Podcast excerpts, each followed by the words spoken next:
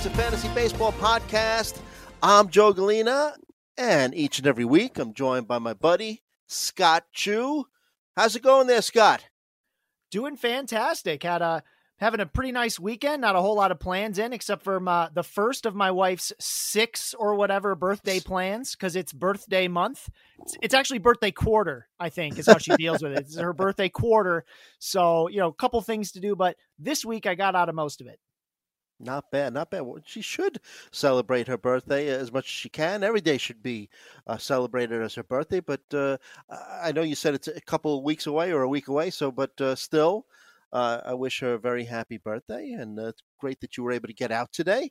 Spent some time at the beach myself yesterday. Today uh, in the Northeast, it's kind of like a cloudy day, on and off drizzle. But just to give our listeners some reference point, we are recording this podcast Sunday, August eighth at about five thirty or so Eastern time and we're uh, into the first week of August. And Scott, trade deadlines in the fantasy leagues are quickly approaching. Actually, in some leagues, I think they've passed. But, like for instance, in Yahoo League, it's coming up August 12th is one. So, really getting to the heart and soul of this fantasy baseball season. Yeah, I, I didn't realize it was coming up until I realized people were actually like texting and emailing me Mm-hmm. Like I was getting messages and it wasn't like my wife, my boss, or someone trying to sell me something. I was like, man, what is this? I'm not used to all this attention. And it's because I've got stuff they want. So mm-hmm. it's definitely that time of year, which can be very fun, uh, but also sometimes a bit sobering when you're really realizing, like, oh, I guess it is over. Mm-hmm. Yeah, well, still plenty of time. We have just about two months left to the fantasy baseball season. But you're right that you know once you get close to that trade deadline within individual fantasy leagues, then you know it's crunch time, right? I, mean, and and now is the time to make your move and go all in. I mean, if you're a dedicated fantasy baseball player, not just a casual guy or gal who's just playing fantasy baseball to pass the time until fantasy football season starts. But if you're really into fantasy baseball and you want to win your league, and who doesn't?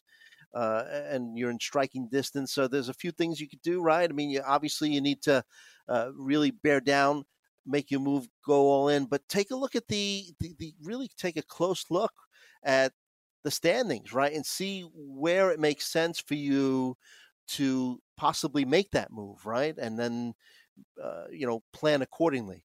Yeah, I mean it's all it's kind of funny. It's easier to do it when we're talking about our favorite teams going in, right? Like, mm-hmm. oh, they got to be sellers, have to be mm-hmm. sellers. Uh, it's harder with our own fantasy teams but you know, especially if you're in a keeper dynasty, this is a good time to be thinking about sure. what am I gearing up for? Mm-hmm. You know, mm-hmm. I, I mean, it's been that way for a little while. In redraft, though, there's no such thing as a fire sale, mm-hmm. right? Like you're either not doing anything because you know it, it, was just a terrible start to the season and a it's fire over. sale is called collusion in a redraft. Yeah, right? yeah. so so now it's it's time for you. You know, if you're in if you're in sixth and it's a 14 playoff, or seventh and it's a 14 playoff, or eighth and it's a 16 playoff, and you know, I mean, obviously, the one thing that's nice about redraft is you don't have to worry about what's actually attainable, right? If there's, unless you're eliminated, give it a whirl, mm-hmm. right? Like, yeah, again, if you're 12th and you're 30 games back, you're probably not making up 30 games, right? But otherwise, right, you're in you're an eighth and you're back by 10. You could do that in those leagues that count one win per category, mm-hmm. or you know, you're two or three games back and it's you know you're you're two or three whole games back, but you've got a shot. Go ahead and do it. I think you just have to be smart about how you're going to do it. You can't just trade for better players, right? Right. Because right. it sounds so silly to say that, but that's what everybody's trying to do. I want to trade for better players, but that means someone has to. Someone on the other side has to be feeling like they're giving up worse, like they're getting worse players, mm-hmm, right? Mm-hmm. So, like, it's silly as it is to say that, and it sounds so obvious. Um, if you've been in fantasy long enough, you realize that there are co-owners who don't understand this concept. Right? There are there are fantasy managers who don't get it. So uh, the best thing you can do when you're making those trade offers and trying to move up is give them a reason to say yes. Right. Uh, yeah, you got to look at the, your trade partners roster and see what makes sense for them as well as you right? And uh, so that's I think that's really important and, a really good point on your part. Uh, also, I guess a time where if you haven't done so, time to get rid of that dead wood that's on your roster. I mean, I don't know if there's any players that you could think of that it's time to move on from, but you know, in, in some instances, it, it might be a, a tough time to make like real hard choices because some of the players that you've invested some some serious draft capital uh, maybe it's time to just walk away at this point. No. Yeah, I mean it is. The first thing we we've talked about this a few times. Your draft capital is already spent. Mm-hmm. It's gone. It's August eighth. Where you drafted a guy on March eighth doesn't have bearing anymore. Right. It's all gone. Right now, players who were drafted early are often ones with extreme underlying talent. So that still matters. But like where you drafted them doesn't. Mm-hmm. This isn't April. This isn't May. It's August. So I've actually got a whole list of guys I can read off here. Players that uh, this is mostly for 10 and 12 team leagues. Mm-hmm. I'm ready to just move on from. Go uh, for it. And not that like they should be cut and never picked up again. More like these are guys on the streaming radar now. These are mm-hmm. guys that I only want in certain situations. And there are many situations where I'd consider cutting them. And I'll just read them off. Eddie Rosario, if you need that IL spot, he hasn't been that good. Mm-hmm. And, you know, he has cool talents, but there's not enough time for him to get there.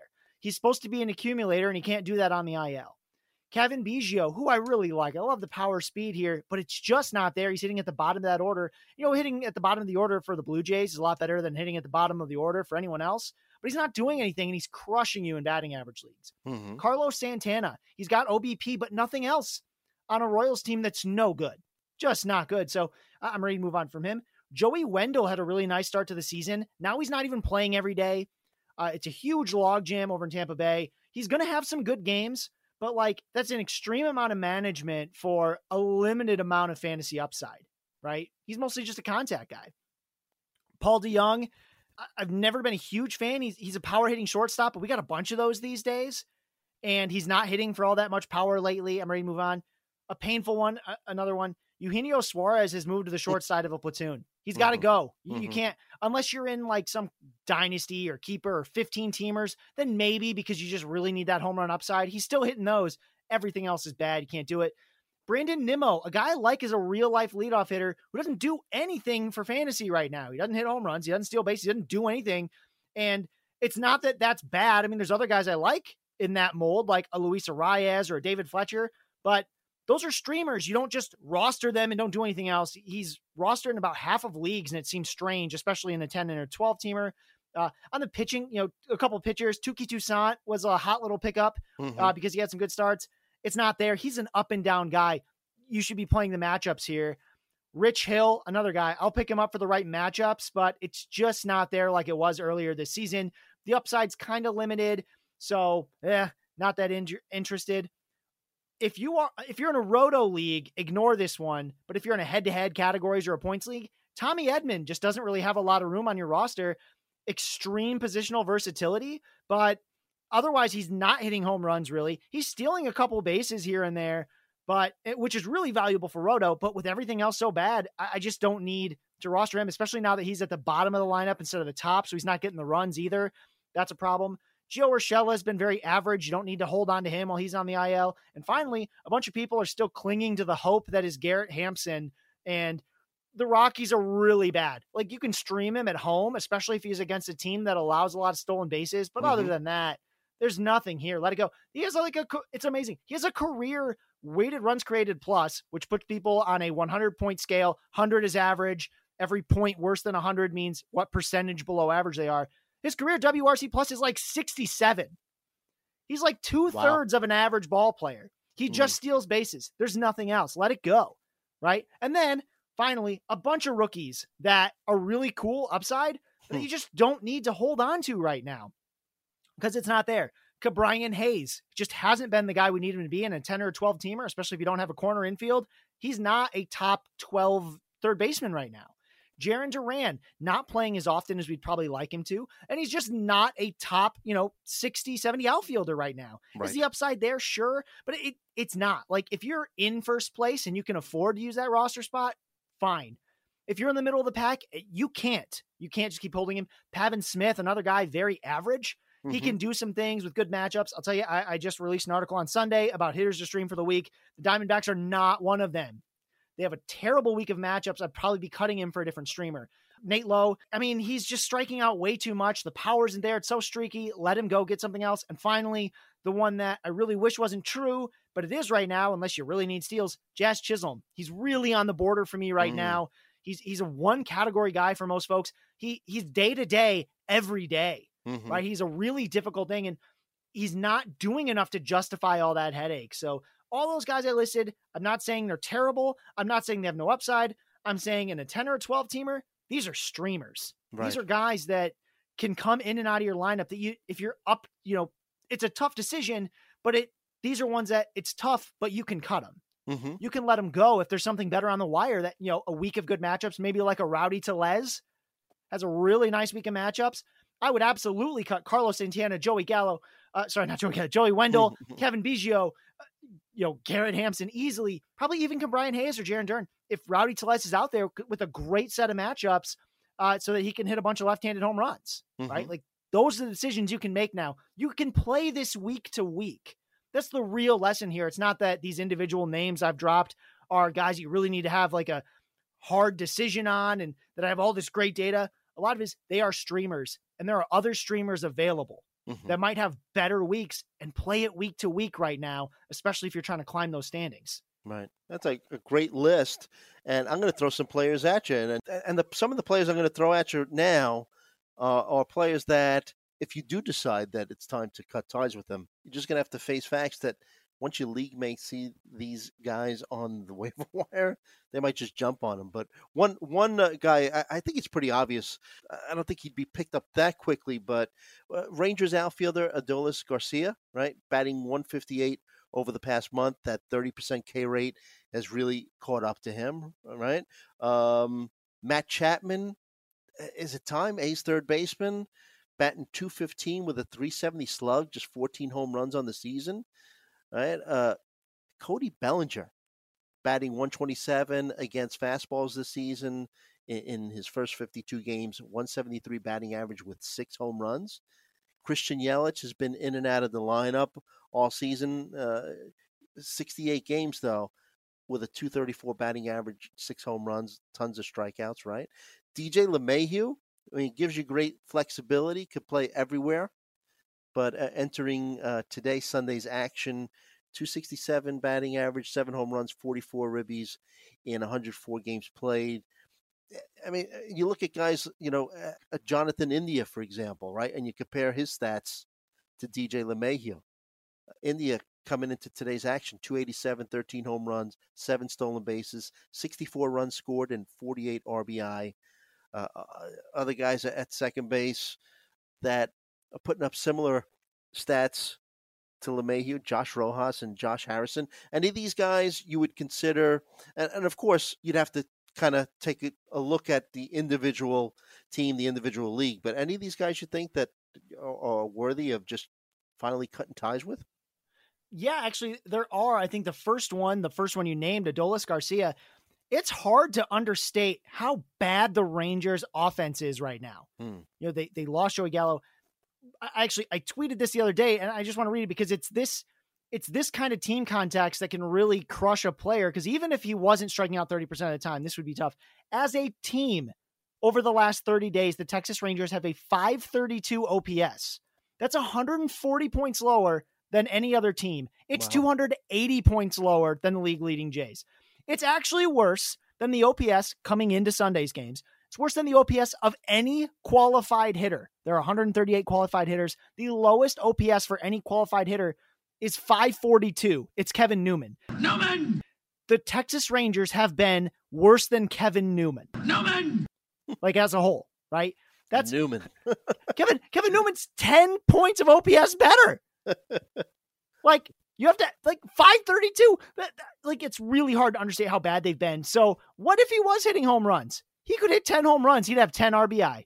Mm. That team's got nothing in the tank. There's just what's the upside? Just home runs? Because there's a bunch of guys I'd rather have or trade for. You think the person who rosters Eugenio Suarez doesn't want to trade him to you? He absolutely does. Mm-hmm. Right? People want to make those trades. Do it. Power is available because there's going to be a lot of people who feel like they've already got it. So go and get it, right? Um, Cody Bellinger's really tough because we keep seeing these up and down seasons. This is probably the worst one we've seen in quite a while. Yeah. And the fact that he's in in a platoon means that if you're in a 10 teamer, I do think it's fine to cut him.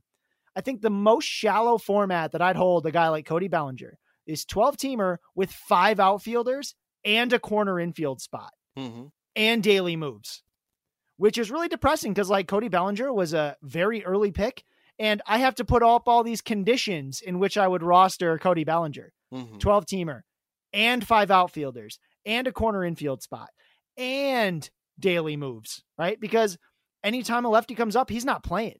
Mm-hmm. He just can't right now. Uh, the Dodgers aren't like they're if they were running away with this division, they might let Cody Bellinger, you know, work it out on the field. But Mhm. they're not.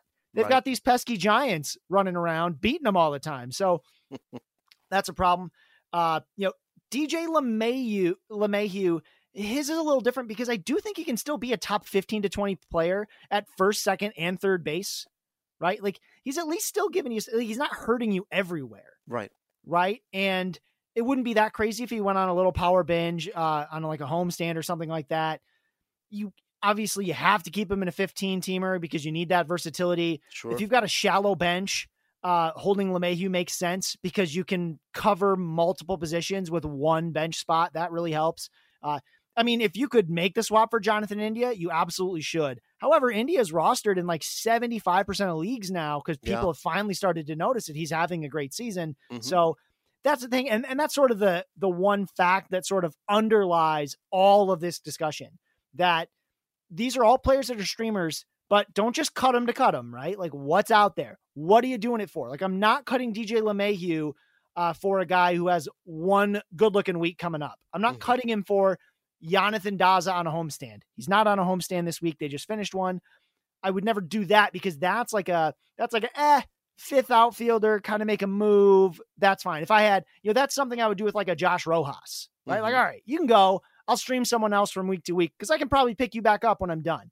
That ain't going to happen with LeMahieu. Someone in your league needs a first, second, or third baseman, and he'll be the most appetizing one on the waiver wire. Yep. So if you're Yep. going to make that move, and you can, just make sure that you're ready, you're prepared to do that because what's out there is better. hmm Since we're talking about players that we're looking to cut ties with, uh, I'll- I'll give you a, a question that uh, I saw on Reddit, and it, I know you love these because these are rest of season uh, questions. And you mentioned some rookies to cut ties with, and and uh, someone's asking about who uh, is the best option among these four players for rest of season, and one of them is uh, Jarred Kelenic, uh, Max Kepler, Justin Upton, or Anthony Santander. And I could tell you firsthand, Santander's just been killing me, but he actually had a good day today. But any of these guys worth holding on to more than the other? Does I mean, anyone I'll start with the out? easy ones. Mhm. Upton and Santander can go. I loved what Upton was doing as a leadoff guy earlier this Yeah. season, but he's not that right now.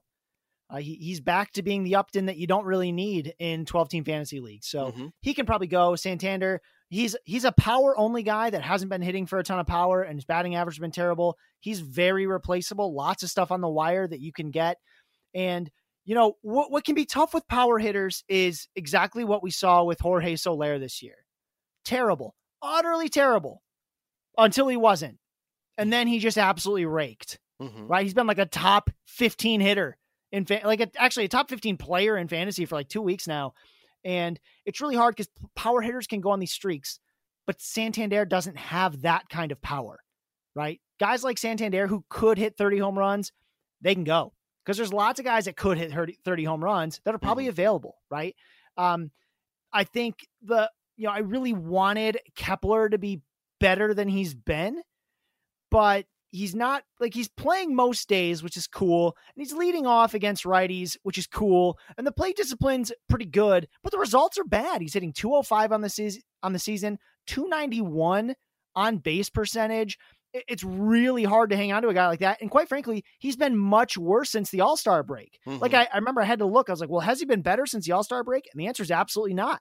He's hitting 163 since we had the All Star break, which isn't a huge sample, but it's 89 plate appearances, and he's slugging 338. That's what I need his OBP to be, Mhm. right? Like that's what I need from Kepler, and he's not doing it. Kelenic becomes sort of the the winner by process of elimination, but also He's got a 130 WRC plus in his last 51 plate appearances. Nice. He had the best upside all around here. And so, you know, he's and he's getting some run with the Mariners. There's a lot to like about what Kelenic can do. There's a reason that he was a, a you know widely regarded as a very you know as a top prospect. So that's a guy I'd much rather have. Um, you know, the thing with this one that was kind of weird was I'm usually expecting to see like an argument where I could say, well, but I'd pick this guy in this scenario. That ain't it here. It's mm-hmm. And and then a bunch of guys that like are painful to roster in 15 teamers. Mm-hmm. Right? That you that you're thinking about cutting in 15 teamers. So uh, it's definitely Kelenic, and I'm not worried. Like he was real bad to start the season. I think everybody kind of remembers that. And when guys go down for as long as he did, I'm willing to forget what happened then, right? Especially when he's he's been quite good. Yeah. Okay. So just reminding everyone, keep on working that waiver wire. Even more important now because we're going to start seeing some more players getting called up for the minor leagues, and just seems that there's uh, players that we've forgotten about because they've been on the IL so long. They're going to be starting to come back. Uh, one guy in particular, uh, Huascar Ynoa, Braves pitcher, uh, who's been on the IL after he broke his hand uh, punching a wall after a bad bad outing and hurt hurt my one of my fantasy teams. Thank you, but uh, he could be coming back soon. I think he's doing some rehab work. Uh, just one example, and let's go over a couple of other things going on. Uh, recent player news, Scott. Uh, we, we got COVID still showing its ugly head, and it and, and the Yankees getting killed, uh, and it, you know you, you kind of wonder what's going on with the Yankee franchise and and Aaron Boone's trying to say, well, you know, we stems from that uh, weekend in in Florida. Well, I, I, don't know. I don't see other Florida teams having such a big outbreak with with COVID. But just today, and we're like I said, we're recording this podcast Sunday, August eighth, and uh, Anthony Rizzo tested positive for COVID 19 on Saturday, uh, was out of the lineup today, and uh, Luke, which actually gave Luke Voit a chance to probably have a couple weeks w- with the Yankees because he was just going to be uh, uh, playing for the Yanks minor league team for a little while, but has some symptoms. So that's uh, the news with Anthony Rizzo. Uh, Chris Sale Scott, four and two thirds scoreless innings for Boston's AAA affiliate on Saturday. And this Saturday coming up, he's going to get his first start against the Orioles. Nice first start, right? Yeah, I mean, you know, those poor kids in AAA, you know, just just trying to impress their managers and having to look at the, you know, having to look at the opposing lineup and be like, "Oh, that Chris Sale?" Mm-mm. Right? Like uh so it's really cool he's coming back. And I really like that matchup against the Orioles. I'll be very interested to hear what Nick has to say after watching that start. I'll be probably doing my best to watch it myself. The mm-hmm. Orioles are pretty soft matchup for the most part. They can, you know, they can hit a little bit, but uh, you know, there's there's still a lot to like there, especially um, you know, with how Sale, you know, throws left-handed, so it, it can neutralize the most exciting Oriole, which is Cedric Mullins a bit. Mm-hmm. But uh, you know, again, very interesting to watch and a guy who you know, I've got him on a roster or two, and I'll probably be firing him up right away, which isn't something I usually do with someone who's been gone as long as Chris Sale. But, uh, you know, I, I kind of have to as well, right? Like I can't yeah. afford to leave a you know four four and two score you know four and two thirds scoreless innings. I can't leave that on my bench anymore. Right, right. I was going to ask you about that whether or not you know if you did roster him, if you'd feel comfortable putting in uh, your starting lineup right away. Uh, because it just seems that most pitchers who come off of Tommy John surgery do well. Uh, the, the, other, the one thing that seems to be a common theme that is a problem for pitchers coming off of Tommy John surgery is command. But like you said, four and two thirds scoreless innings, something to, to take take note of. And and just one other thing, and then we could go back to this if you like. But I, I since we were talking trades before, I did notice that uh, in, in, the uh, Yahoo, you know, they list all the trades that go on. Chris Sale for Christian Yelich. Would you do that? I love that trade. I love that trade for both sides because presumably these two folks like aren't crazy mm-hmm. and aren't entirely stupid. And there's a reason they did this. One of them probably felt really good about their pitching situation. The other one felt like they were strong in the outfield. Mm-hmm. So both teams are like, all right, hey, I'll swap risk for risk, mm-hmm. extreme upside for extreme upside, right? Like I think I think I prefer Sale right mm-hmm. now because the news is good and the news for Yelich isn't.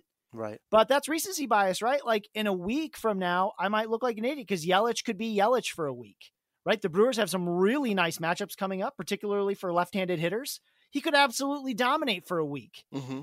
right? And, and then maybe you know that does a lot, but I love those kinds of moves, Mhm. right? Like especially if you're talking about like a Yahoo Public League or like a redraft or something, like you make take a shot. You know, again, I- don't recommend like the Ricky Bobby strategy of like if you ain't first, you're last, Mm-hmm. and just like completely, you know, like you know, shoot for the stars. But you know, as long as you're within some kind of reason, as long as you can logically explain what it is you're doing, other than like, I like this guy, brah. Uh, if you can logically explain it, which I'm sure they can for this one, I could come up with several explanations for why you do this. Do it. It's Yeah. fun. It's Yeah. fantasy baseball supposed to be fun. Absolutely. This trade, like both people on this trade are probably having a lot of fun right now. Mhm. Even if it doesn't work out for either of them. Right. It was still fun. That moment of like, yeah, I'm doing it. Pull the trigger. Like, let's do this. Like, have some fun with it. Yeah, the guy or gal who rostered Chris Sale for this entire time has basically um, been able to live without him, right? So I, I like with the way you described it, you know, risk for risk, and uh, yeah, and it, it, is what fantasy baseball is all about in terms, especially if you play in a league that allows trades. Uh, Travis d'Arnaud, catcher for the Braves, uh, he could be activated as soon as this Tuesday. Um, and uh, I got a Reddit question for you: Travis d'Arnaud or Mitch Garver rest of season? Yeah, this is a fun one. Um, so d'Arnaud, as soon as his body is able, he's going to go back to catching like four or five days a week. Mhm. Right? He, he's going to be the everyday guy, and he's probably going to bat still close to the middle of that lineup, which I really like. The thing is, Dar- or Garver does have a lot more power, and if it's an OBP league, I- I'll strongly consider Garver. In a batting average league, for me, it's d'Arnaud like Mhm. because the the differences are stark. We're talking about like a like a 50 to 70 point batting average difference between these two when they're when they're going well. Right. Garver's never going to hit for batting average. d'Arnaud will. So it's a bit league dependent. I think they're both going to be guys that you do just sort of roster and hold out at catcher.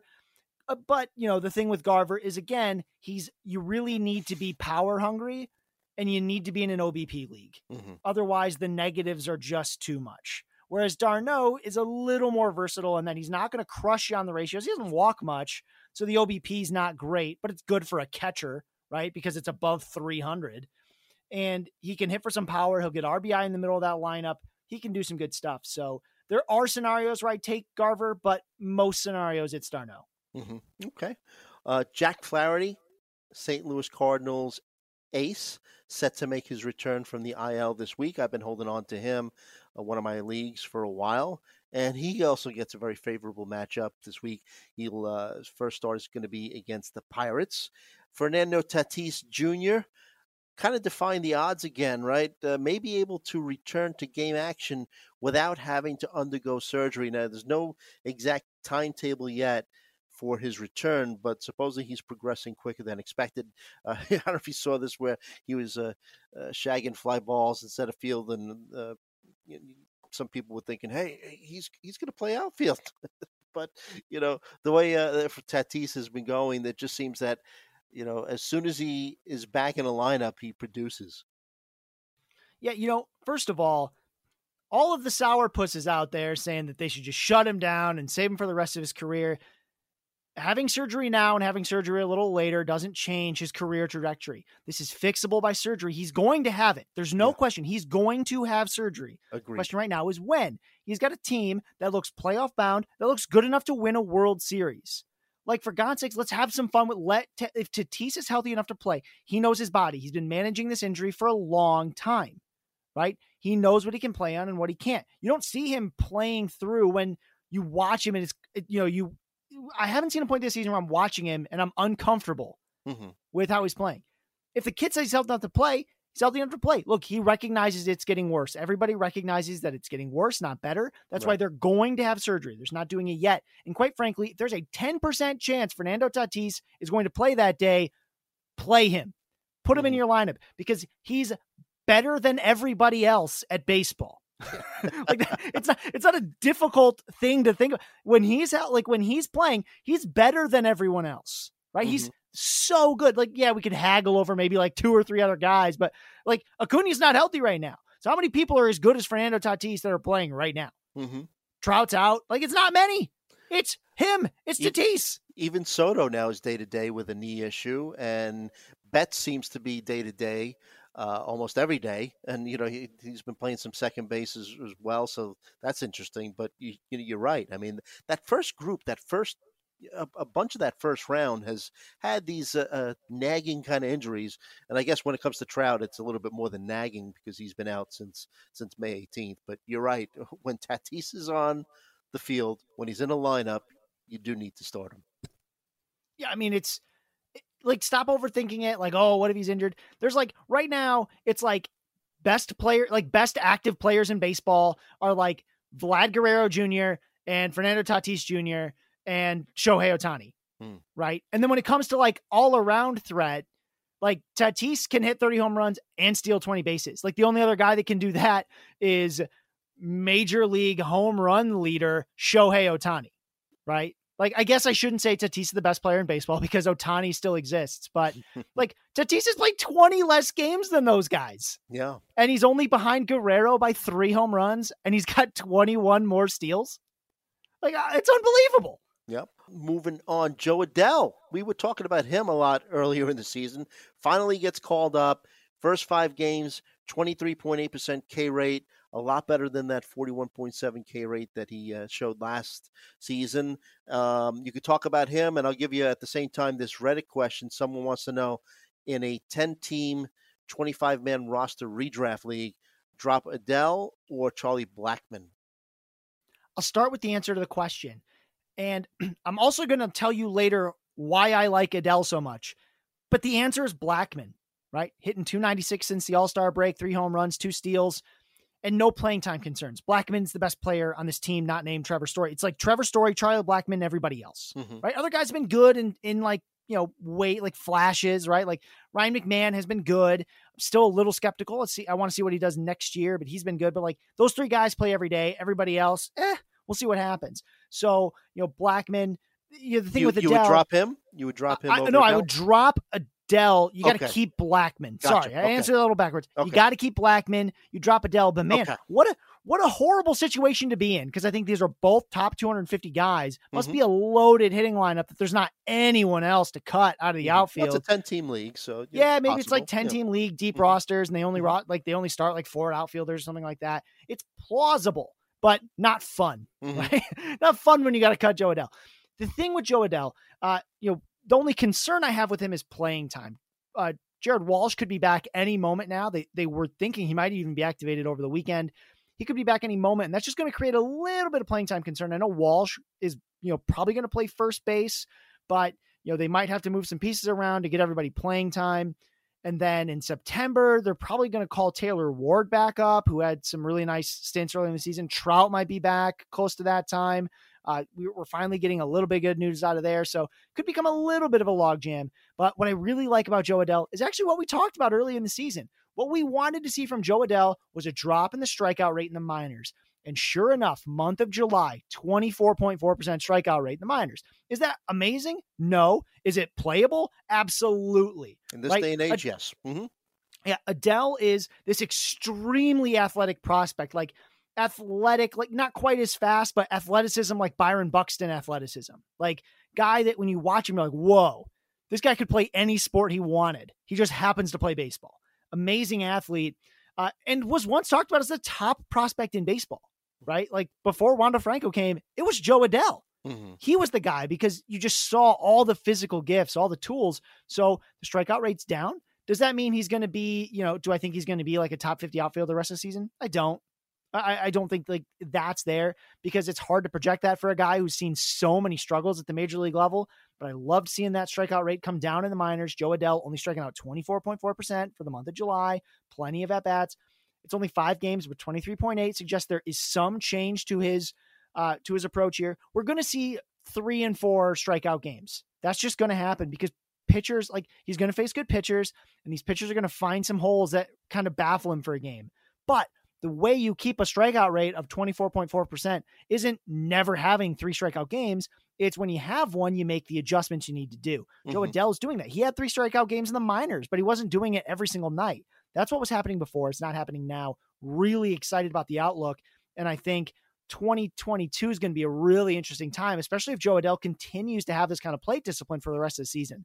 That's going to be really interesting. I have no idea how I'm going to project this guy if he's got this like month and a half sample of like good plate discipline and then everything else that showed, quite frankly, terrible plate Mm-hmm. discipline. Mhm. You know, recency bias, I think, will come in, and I really want Jo Adell to be this uh, very exciting player, and I think he will be. But like, we can't totally forget about a 41% strikeout rate quite yet. Right, right. Going to be an interesting outfield uh, potentially uh, for the Angels next season with we'll, we'll say Jared Walsh and and Trout and uh, Brandon potential- Marsh. Well, yeah, I mean, a lot of outfield prospects, like a good problem to have. yeah, absolutely, yeah. And, and, you know, thinking about Trout, you know, it just you know, he missed a ton of time this season, and and last season, you know, was was a shortened season. You just, I, I know this guy's going to make the Hall of Fame, and he's going to hit 500, maybe even you know 600 home runs. It just basically two lost seasons. You kind of feel bad for the guy. You know, I mean, especially with how great he is. Like not just at Yes. baseball, but just as a as a guy. Mm-hmm. Like, is there is there such thing as like like is there I've never seen anything close to negative Mike Trout press. And quite frankly, I don't want to. If any Right. of you have it, don't ever show it to me. I don't want it. Right? to me, Mike Trout is the wholesome, the wholesome guy he Mhm. looks like, and he's the Millville Meteor. Right, like Mhm. one of my favorite nicknames in baseball right now, the Millville Meteor. It's got that old timey feel to it. hmm I love everything about Mike Trout. And while we've had an awesome season, it'd be better if Trout was playing. Absolutely, uh, I agree wholeheartedly. So, um, any uh, post MLB trade line deadline reactions from you? I'll just bring up a couple, and then if you have any, you know, obviously let us know. But Abraham Toro, everyone's talking about this guy. It seems, you know, from the Mariners, uh, in his first eleven games uh, with Seattle, four twenty five, batting average, three home runs, seven RBI. Uh, and Mariners probably saying, "Thank God." I mean, after the clubhouse erupted when they traded uh, Kendall Graveman away to the Astros. I mean, he's got some good underlying skills. I mean, fantasy managers get excited if you read Reddit. He's all over uh, the Reddit feed, and I mean, you know, us fantasy managers were always looking for that shiny new toy. Uh, but he's got excellent power. But what I like about him, Scott, he also swings a disciplined bat, just a 15% K rate. Yeah, he, he's a real, you know, he's shown excellent play discipline in the minors as well. Even when he wasn't hitting well in the major leagues, he wasn't striking out a ton. So he puts a lot of bat on the ball. Uh, you know, I think Reddit likes him a lot more than I do, but this is still an exciting player. And I think in most leagues, he deserves to be picked up while he's playing well. Like, even if the matchups don't look great, this was a guy that was always sort of like, he, he's a little bit toolsy. Like, I don't want to say toolsy, like I just talked about Jo Adell being toolsy. Mhm. This guy's not like that, but he has some speed. He has, he has like, he's pretty good at like everything, Mhm. right? Not great. Like he's like his uh you know his hit tool was rated at like a 50 or 55. That's pretty good. Right. Uh 50 power, 55, 60, you know 55 60 speed. Uh, a little bit of everything, right? That's what's like. He's you know, he really looks like an everyday player. I wonder how you know how many stats he'll put up in a full season. You know, that like that's kind of the thing to me is like in a full season it might not look like much, right? Right. Like Mhm. 20, 25 home runs and like five stolen bases with a decent batting average. Like that's kind of what I see, which is cool, but like not news, like not multiple Reddit posts a day news, right? Mhm, mhm. Uh, but right now he is that. He's getting a chance to play. He was kind of buried in Houston for a very long time. I like that he's getting a chance to play. He's playing well. Start him, but it'd be a very short leash for me. Mhm. A bad week and he's gone Mhm. probably finding something else, right? Because this, these aren't so like there's not this underlying skill set that's so valuable. Like I'd be a little more patient in like a points league because of how much wood he puts on the ball, but otherwise, it, it, there's no loud skills here on a team that has a middling offense at best, right? Mhm, It's probably mhm. more accurate to describe it as not good. Right, right. Um, Anthony Rizzo and Joey Gallo. I mean, uh, you know, had uh, Anthony Rizzo penciled in to talk about, but uh, obviously with the COVID news, he's going to be out for, I would guess, at least ten days because he's he has symptoms. But uh, you know, you can't really understate what these two guys, especially Rizzo, have done for the Yankees. I mean, the Yankees. You know, you know, I'm a big fan of the of the Yankees, and all of a sudden uh, it's it's a, it's uh, there's electricity in the stands, you know. And Joey Gallo, just see that home run that he hit the other night, a 48 degree launch angle, a three run shot. Uh, I don't know if you saw the the replay of that, but uh, you know, Cashman, uh, Yankee GM, taking a lot of grief, but these two trades have really helped out, you know, balance out the Yankee lineup with some lefty uh, hitters. Um, Starling Marte traded to the A's. You have to think that maybe the A's had an inkling that Ramon Laureano was going to get that 80 game uh, PED related suspension, right? Um, Ian Kennedy, we talked about him last week, retaining a closer's role with the Phils and uh, all of a sudden allows them to stretch out Ranger Suarez uh, uh, as a starting pitcher. And hey, the Phillies are in first place, right? The Mets, I think they're in third now, right? And uh, Kyle Finnegan for the Nationals closing out games for them. And, to quote the great uh, Todd Zola, don't pay for saves until uh, after the trade deadline, right? And, you know, more Nats news. Carter Kieboom finally starting to show a little bit of that hit tool that – uh, a, lot of the uh, top uh, prospects analysts knew he had, and then and this guy Yadiel Yadiel Hernandez, outfielder, going to be playing every day, veteran outfield prospect with a good bat. Um, so I'm just looking at both of them right now. Yeah, I mean, a lot of things to talk about there. You know, first of all, you know, Brian Cashman, you know, good job. You you found the two very best left-handed bats that were available, and you went and got them. Yeah. Right, like you know, credit to him for getting it done, but like it's hard not to look good when the two guys you got were Anthony Rizzo and Joey Gallo, mm. right? Like those are guys that are kind of designed to make you look good, right? Because they're really good. Like they're really good baseball players. So, so that was big. You know, obviously, you know, hit a bunch of home runs, you get people excited.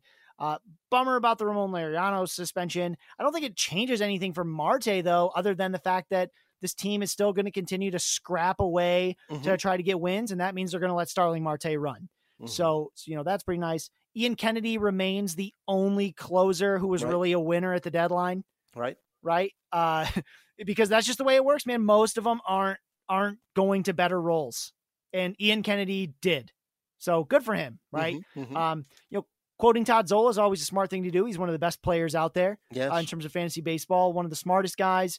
Uh, you know, obviously the stuff he does with projection systems. I actually I I buy his. You know, mm-hmm. it's one of the few things that I, I, really make sure I go out and buy is is what he's got over at Mastersball. Mm-hmm. Uh, he mm-hmm. doesn't pay me anything, I guarantee. It. He has no idea who I am, but I definitely uh, do his stuff. So, and he's right about saves. Uh, we actually, you and I, Joe, are in a league together. I don't know mm-hmm. if you've been looking at it at all. Yeah, but the, yeah, you're doing a phenomenal job. I gotta say, because you are running it. Uh, kudos to you, man. Yeah, and and so the thing about it is that uh, we didn't pay for saves ever. Mm-hmm you know, we we didn't pick anybody in the first like 250 picks, and guess what? We're eight, six, and two in that category. Mm-hmm. right? Like we're one of the top four teams, 5 mm-hmm. teams in mm-hmm. steals out of 16.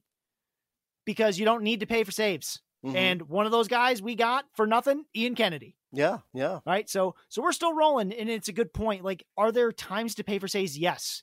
Liam Hendriks has been worth what you paid. Mm-hmm. Right? Like there's guys like that. But th- all that stuff in the middle, it's not worth it. Like very few guys have really like stood out from the middle. Like Lou Trivino was not, you know, was not like the the big pick, and, and he's he's been good. It's so yes. hard with saves. So he's right. Like that's why I didn't spend when he says don't pay for saves till after the trade deadline. The other thing I try to do is don't dump a whole bunch of FAAB right away. Yeah. Right. Because we just don't know. You don't know what's going to happen. I had a league where my two closers were Jordan Romano and Brad Hand.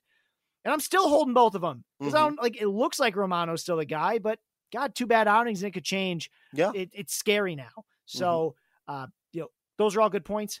I, I, know our friend, uh, you know, who has been on the show before, Shelly Verougstraete, was a big Carter Kieboom fan. I'm sure yep, she's yep. excited that he's doing well. Um, maybe it gets better. At least he's got consistent playing time, and there's really nobody breathing down his neck because they gutted their team. Mm-hmm. And uh, Yadiel Hernandez, I, I kind of like. He he was a a veteran prospect for sure. He's he's sort of been like better, more long term version of what we saw of Yermin Mercedes earlier this year in terms of a. I like that older, comparison. Yes, an older prospect who's finally getting a shot. Yeah. Is he someone who I'm like, you got to drop what you have to go get him? No, but very valid, even in a 10 or 12 teamer as a streamer or a fill in, Mhm. especially if the Nats have some soft pitching coming up. Uh, if you're not using the ESPN fantasy forecaster, which I don't work for ESPN, I got nothing to do with them, but uh, the fantasy forecaster is an excellent way to try to figure out who's got maybe has some good matchups coming up. Um, particularly on like the hitting side, the pitching stuff's good too. I like Nick's stuff a little better because I'm a company man. Da da da da da da but uh, I I am um, I'm a big fan of what Nick does. But with hitting, it, it can be very hard. They do a nice job. You know, it's not perfect, but they do a nice job of giving you like a color coded like these are how the matchups look for each team. And when the Nats are looking good, I'm usually seeking out Yadiel Hernandez because every time I let him go, he stays on the wire because Yeah. no one else has realized that he's been very good. Yes. Yep. Yep. Yep. Um, all right. So as, as we close out, uh, like it, we started at the top of the podcast, it's getting close to the uh, trade deadline uh, in individual fantasy leagues. Uh, any uh, uh, advice that you have? I mean, it's, trade etiquette. You know, I, I, I don't know if you saw. I put this little uh, description of of something that happened. Somebody put on Reddit. But should I read it? I mean, it, it's a- a guy and I agreed to a trade last night, but couldn't process it because guys had played already. He said he was getting up early for a hike and would accept it. I woke up to a text saying that he was going to wait until he saw what was up with Mookie Betts, who wasn't uh, involved in the trade, but he might want to hold on to this hitter if he's out. So, as with anything, until it's on paper, signed, accepted, it's not real. But do you feel as though it should be honored? So, like trade etiquette, like if you're working out a deal with someone and you kind of think that you have a trade like consummated, but it hasn't happened yet, but somebody comes across, makes you a better deal. You know, what's the etiquette there? Or, or talk, you know, talk to me about your what you do when you trade. You know, so you know, I, I don't know if a lot of people know this. My background is I'm an attorney, uh, licensed in the state of Michigan, and let me tell you, the simple rules always win. Simple rules.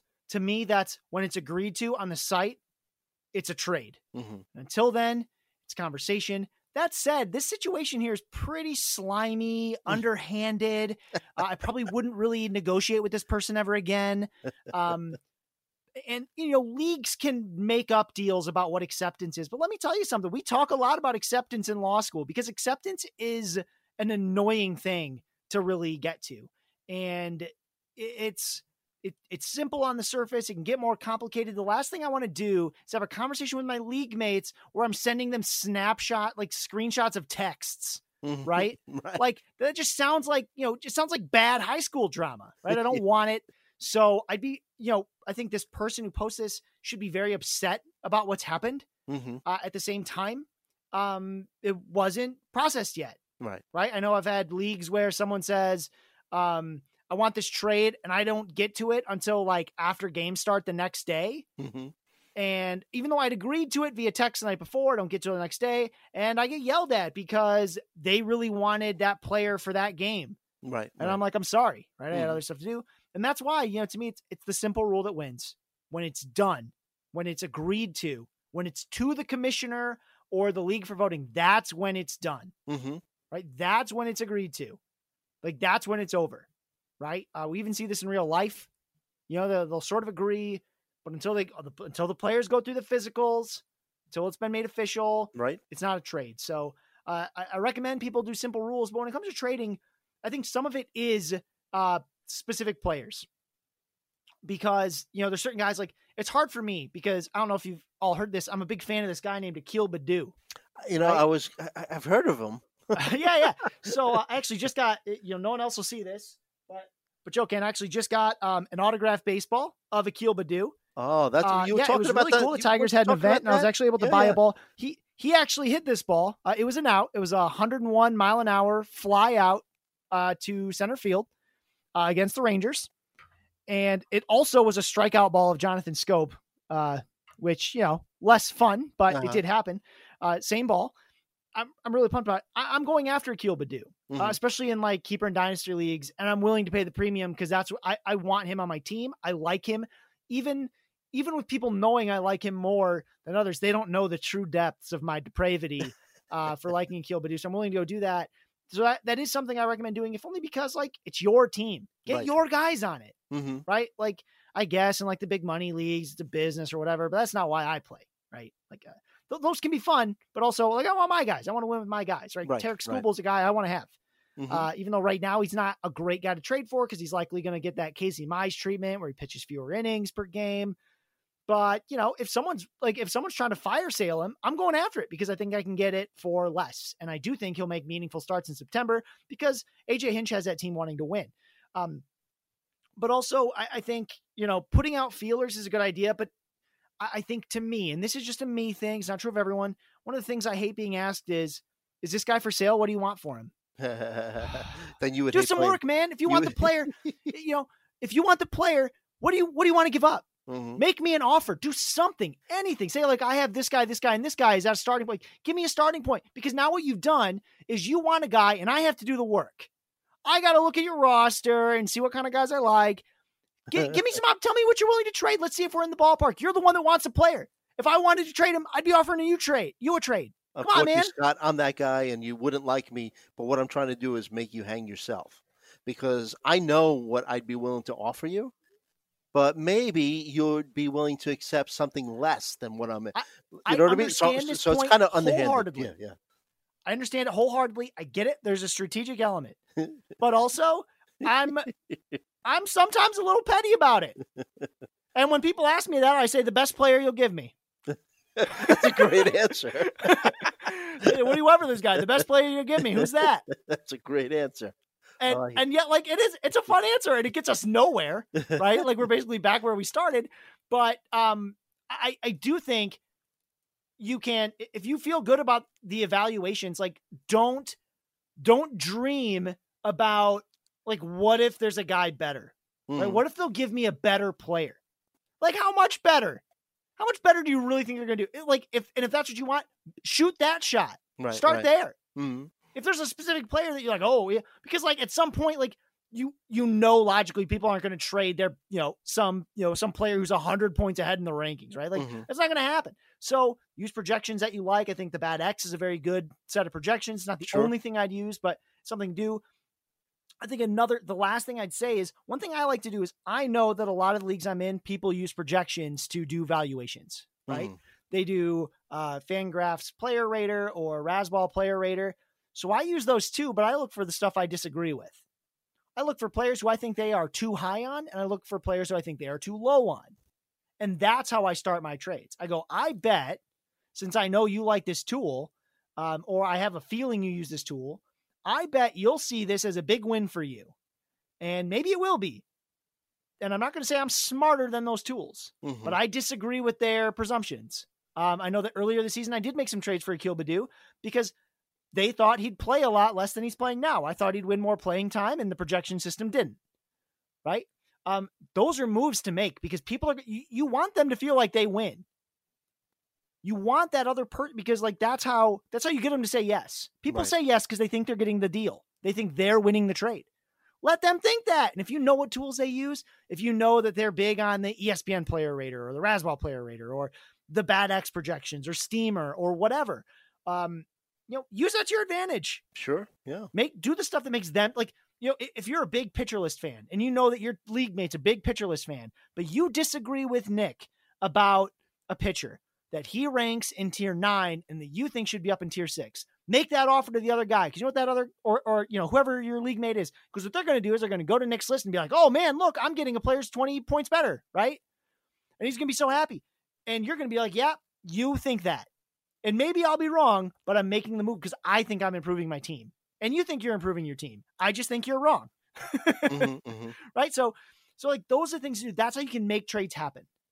Uh, you know, and and shoot your shot and like don't be discouraged by, you know, by like grumps like me who get mad when you just say, Who do you want for this guy? You know, it's one thing to ask, is he available? Because I can say yes, no, right? I've Mhm. had people ask, is Tarik Skubal available? No, go away. right. Right. You would never give me what I'd need because I don't want anything rational.